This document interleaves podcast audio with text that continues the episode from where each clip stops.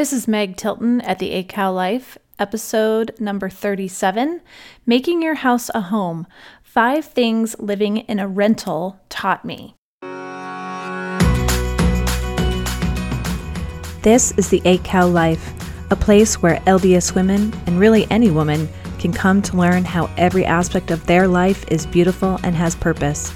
A place to help you realize how important you are and that this place we call Earth just wouldn't be the same without you.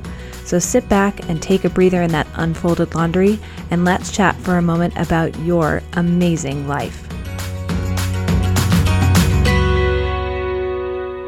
Welcome back to the podcast today, everybody. It is not morning when I'm recording this, it's actually Monday afternoon. My weekend didn't go as planned. I don't know about yours, but I ended up getting sick. And so, because of that, I slept through most of Easter and General Conference, and I had to cancel our dinner plans. But luckily, I'm going to redo that next week. So, everybody was accommodating for that and understanding, which I totally appreciate. But I also wasn't able to get to this podcast as much as I wanted to. And so I'm recording it a little bit later in the day when my little one is down for a nap. And that's just how mom life goes, right? I'm sure so many of you can relate. So I'm really hoping that the sickness in our family is done. I'm just tired of it. It's been a rough year in the Tilton house. And so I'm ready to move on and hopefully not get so sick from here on out. But who knows? Knock on wood, right? Okay, so I'm excited for a new month, the month of April, where we're going to talk all about making your house a home. This is something I'm really passionate about and something I feel really strongly about is creating a beautiful home and creating a place where you want to have people come and that your family loves to be and that's warm and inviting. So, I have some really fun things lined up for you this uh, month, and I'm excited to share them with you. So, today I thought that I would start off by sharing five things that I learned while my husband and I lived in a rental when we were first married. So, we lived in an apartment in Pullman, Washington when we were first married, very, very briefly. And that was really fun because we were just a couple you know, just newly, newly married, and we only lived there a month or two. And then we moved to Michigan, and that's really where I consider our marriage having started. Um, and we lived there for about three years. And the apartment that we lived in in Michigan was um, a two story condo, and it had two bedrooms and a bathroom upstairs. And then on the main floor, it had a very, very tiny kitchen, one that I would consider a one butt kitchen, which means that really no more than one person should be in that kitchen at one time. It was so small. And then a dining room and a living room. And then we also had a basement, which was super nice because we had a washer and dryer down there. So it wasn't a huge space, but it was just enough for what we needed. And we ended up welcoming our first child home there, and it was adequate and fine. And we loved that space. And there are a lot of reasons I think we did love it. And it was because it was a good experimental ground for me in how to turn a house into a home. When we first moved in, we had a bunch of hand me down furniture, which there is nothing wrong with that. Um, but there was no cohesion to it. Um, all the walls were white. It was so sterile feeling. And it just didn't feel warm and inviting. And I just didn't really like being there. And so I'm going to give you five tips of what I did in that space that really helped it feel like a home. And I have carried the, these same things that I learned in that space over to every other space I've lived in since. And they truly do make a huge difference. And I think they're valuable in really creating a home. Because a home is more than just a shell. Because the interesting thing was is that when we moved from Michigan to here in Missouri, I was really sad because I loved that space. But once everything was gone, I realized it was just the shell. And so I had filled it with things that had made it a home. It wasn't a home in and of itself. It was what I put into it. and the feeling that feelings that we created there that made it a home. And I think a lot of that stems with how you decorate and where you put a little bit of emphasis there. So, I'm going to give you my top 5 things that I think can really help you and this can be applicable to if you're in a rental that's not yours or if you are in a home that you've been in forever and you just maybe are like, I need some new, fresh ideas and I need to know where I should put my emphasis. These, of course, are not all of them, but I think they're some of my top ones. Okay, the first one paint. Okay, paint goes such a long way. And the great thing is is that paint is cheap. And paint you can paint over if you don't like it. And it's still cheap. You know, it's like maybe $30 a gallon. And if you live in a small space, that'll get you pretty much the whole room, which is awesome. But paint is a must. And I believe in painting rentals. And I'm going to share with you later in the month one of my favorite decor books, and we will talk more about this. But the woman who wrote this book is a huge fan of doing this, and I am too. I don't even know if I asked permission. I think I may have. And they didn't even charge me when we moved out to paint it back. So that was so awesome, right? But even if they had, it would have been worth it to me. So I painted the living room walls in that apartment a pale yellow. And I even had an accent wall that was first red. I had it be red. That was a big color back then. And then I changed it to like a mossy green color that was really pretty. And Paint turned that apartment from a sterile dwelling to a warm and inviting one. And Dr. Tilton would often come home from his job and comment on how much he loved to come home and see the warm glow of our apartment through the windows out into the street. And I, that just made my heart happy, right? Who doesn't want to see a warm, inviting glow when they come home? And I think it was all done with paint. It was amazing. And one other thing I will talk about in a minute. So, if you're hesitant, don't be. Just go to the store, pick out some colors. You can jump on Pinterest and you can find some tried and true colors that people have used and really love. And I say start there if you don't know where to start. And then go from there. And don't be afraid to experiment and try things. And that is the beauty of making your space a home is that you're not going to get it right the first time, and that's okay. And then you just try again. So, luckily, as you do it more and more, then you get better. It's just like everything else you do in your life. You just have to keep experimenting. So, go get some paint and put it on your walls. It will make such a huge difference. Okay, second thing. Other than paint, you do need to hang things on your wall. So, in this house, in this apartment that we had in Michigan, I had the couch on the big long wall in our living room, and I put a mirror over the top, and I put a big, uh, almost floor to ceiling bookcase on one side, and I hung other things on the wall, and it just broke up the space and made it not seem so bare. In fact, one day my friend and I were, I don't know if we were walking or driving, and we saw that these people had thrown some stuff away, and so we stopped and we started rummaging through it, and I found this awesome shutter. It's not really a shutter, I don't even know what it is, it's just this trimmed out thing that has these slats of wood in it. And I took it home and I painted it and I hung it on the wall in our dining room and I got three wreaths and I put those on there. And it just softened that space and it made it my space and it made it inviting and it made it personal. And the really cool thing is that that shutter has gone with us to every house since. In our previous house before buying this one, it hung in my kitchen and loved it in that space. And now it hangs on my front porch right near my front door. So not only is it something that I've used for years, but it also is a memory. And it's kind of something that my even my husband, I was thinking of getting rid of it, and he's like, I don't know, that's just kind of such a memory. And so we have held on to it, and I have found different places for it to work. And so it is not only functional but a memory. So that's kind of what I'm driving at there is that you can fill your space with things that will go with you.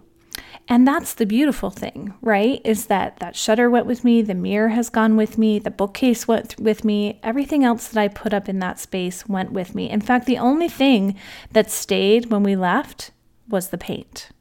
And I could take that with me too, right? If I really wanted to paint those colors again in my new house.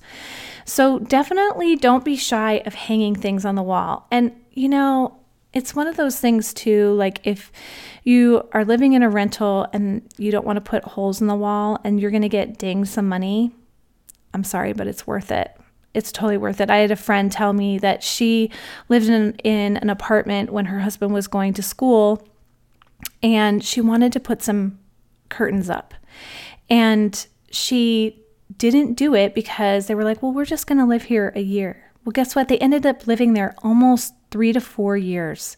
She could have enjoyed $50 curtains for three to four years if she'd just put them up. Even if she just enjoyed them for a year, what a difference that would have made. And she could have taken them with her, right? So don't be shy to get those things. Curtains are not in my list here, but curtains are definitely something that will help create a space that is more personal and that you can take with you. So definitely look into things to hang on your wall and make sure that they have meaning to you. Don't just plunk anything up there. Have a purpose for it. And if you're not good at that, have a friend help you out. There are so many people out there who have an eye for those things and that would be able to come over and tell you in about five minutes what you should do. So don't be in despair if you're like, I don't know how to do that. There's plenty of people out there who would be willing to help you, and it will make such a difference in your space. Okay, number three. I advise that you get a headboard for your master bedroom. Now, I realize this might be kind of a personal taste thing, but I think a headboard in a master bedroom is a must. And when we are in when we were in our first place, we actually had a headboard that was given to us, um, and we took it, and it was like that oak color, and I painted it white, and it just grounded our space. It just made it seem a little bit nicer than the other bedroom. And it just made it defined as the master bedroom. And it really just anchored the pillows that I had and the bedding. So I just really think that a headboard is important. I remember um, helping somebody one time with their home, and they did not have a headboard in their master bedroom, and it looked like a dormitory. It did. It looked like it was not a master bedroom, and it was in a home that definitely should have had a master bedroom. And it made a huge difference in that space. And I know if they had gotten one, it would have made that space just over the top amazing. So definitely look into that. The good news is, is that you can find a lot of headboards for free. You can find them on Craigslist for really discounted. You just might have to be a little bit patient, but they are out there and I think that they're a must in a master bedroom. Okay, number 4. Lighting, lighting, lighting. I cannot emphasize that enough. Lighting, I believe, is the number one factor in turning a house into a home. I am really not a fan of overhead lighting because a lot of times it's not done right and it can leave a space looking washed out and sterile. Now, I think that there are some exceptions to this. Like, I think the kitchen needs overhead lighting and dining room needs overhead lighting.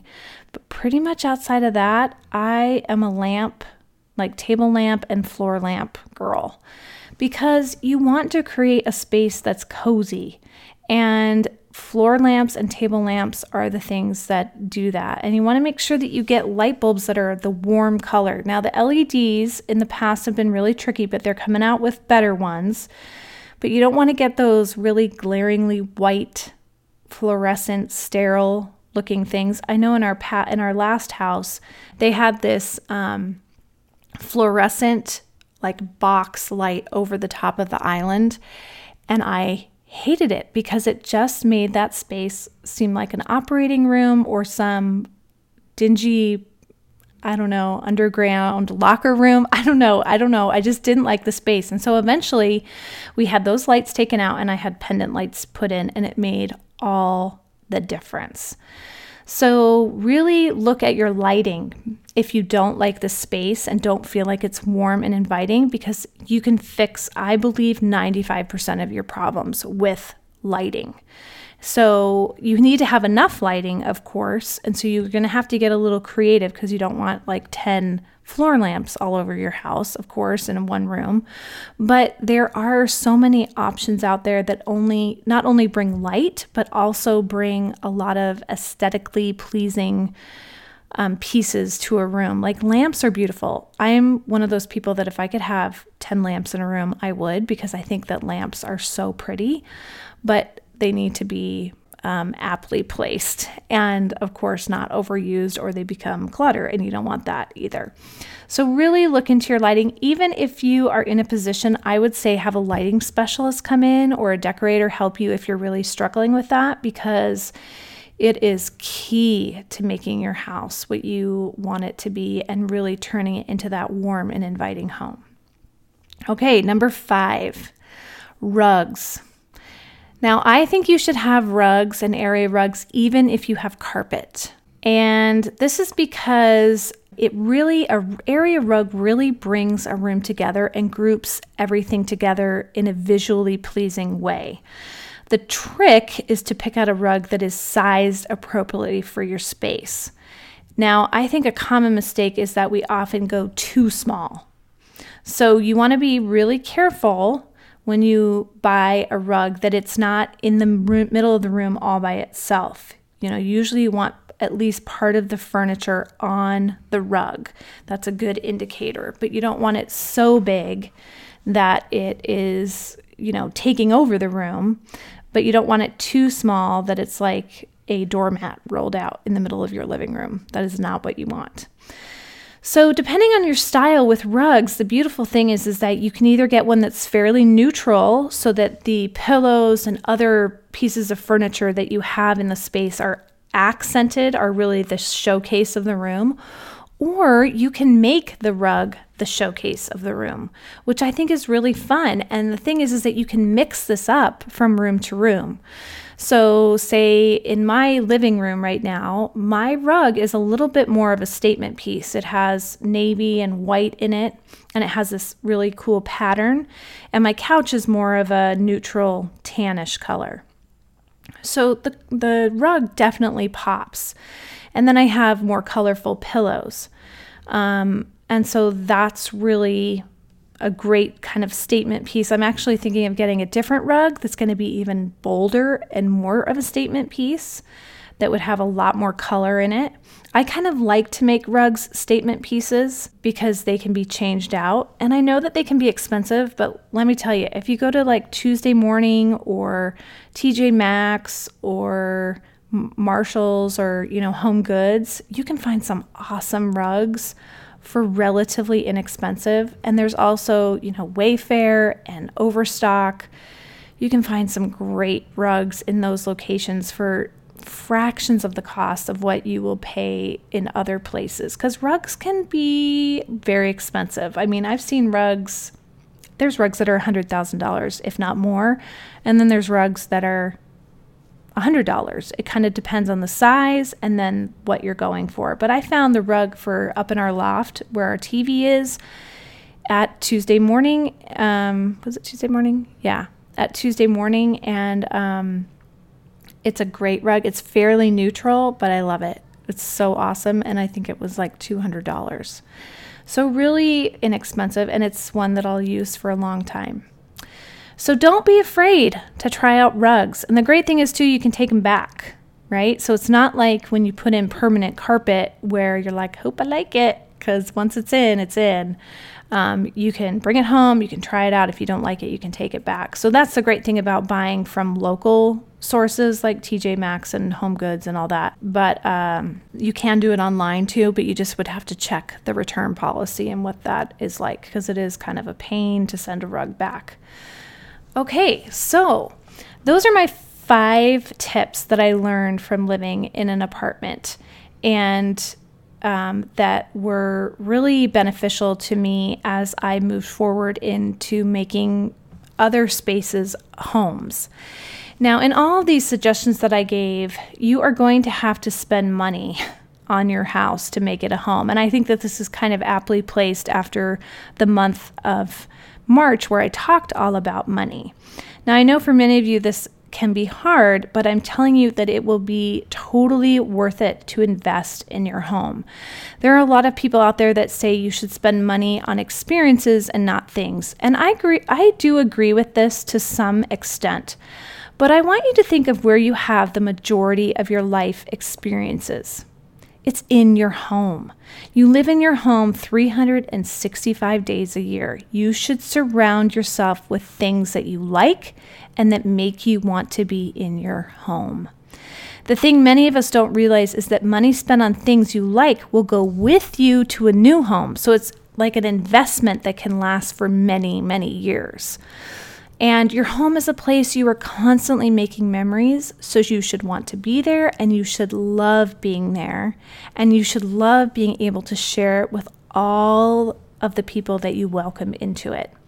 You will never regret the money you spend on your home. I promise you that. And on the things that you put into it to make it a place that you love to be. So, I know that this will come back to you tenfold and it will bless you in so many ways. The only trick is that you're going to have to convince your husband of it too. that darn husband. You got to convince him that he is worth spending money. But here's the thing most guys, well, I shouldn't really say that a lot of guys that I've heard, you know, once they see that their wives put in some effort into their home and start to make things look nicer, they appreciate it. I mean, my husband comments all the time how much his life has improved since getting married, just in the, the category of his living space. So that is a true testament that it does make a difference, and even the guys notice, which is awesome. So, I hope you take these tips and tricks and can apply them in your life. If you have any questions or would like to ask me anything about it, please reach out to me at meg at the8cowlife.com. And please, please, please go leave a review at the 8 Cow Life on iTunes. Do it on your computer, not on your laptop, on your phone. It's so much easier. And I will see you next week where I am interviewing Ashley Wilson, who is an interior designer, and you are not going to want to miss it. I'll see you then. Bye bye.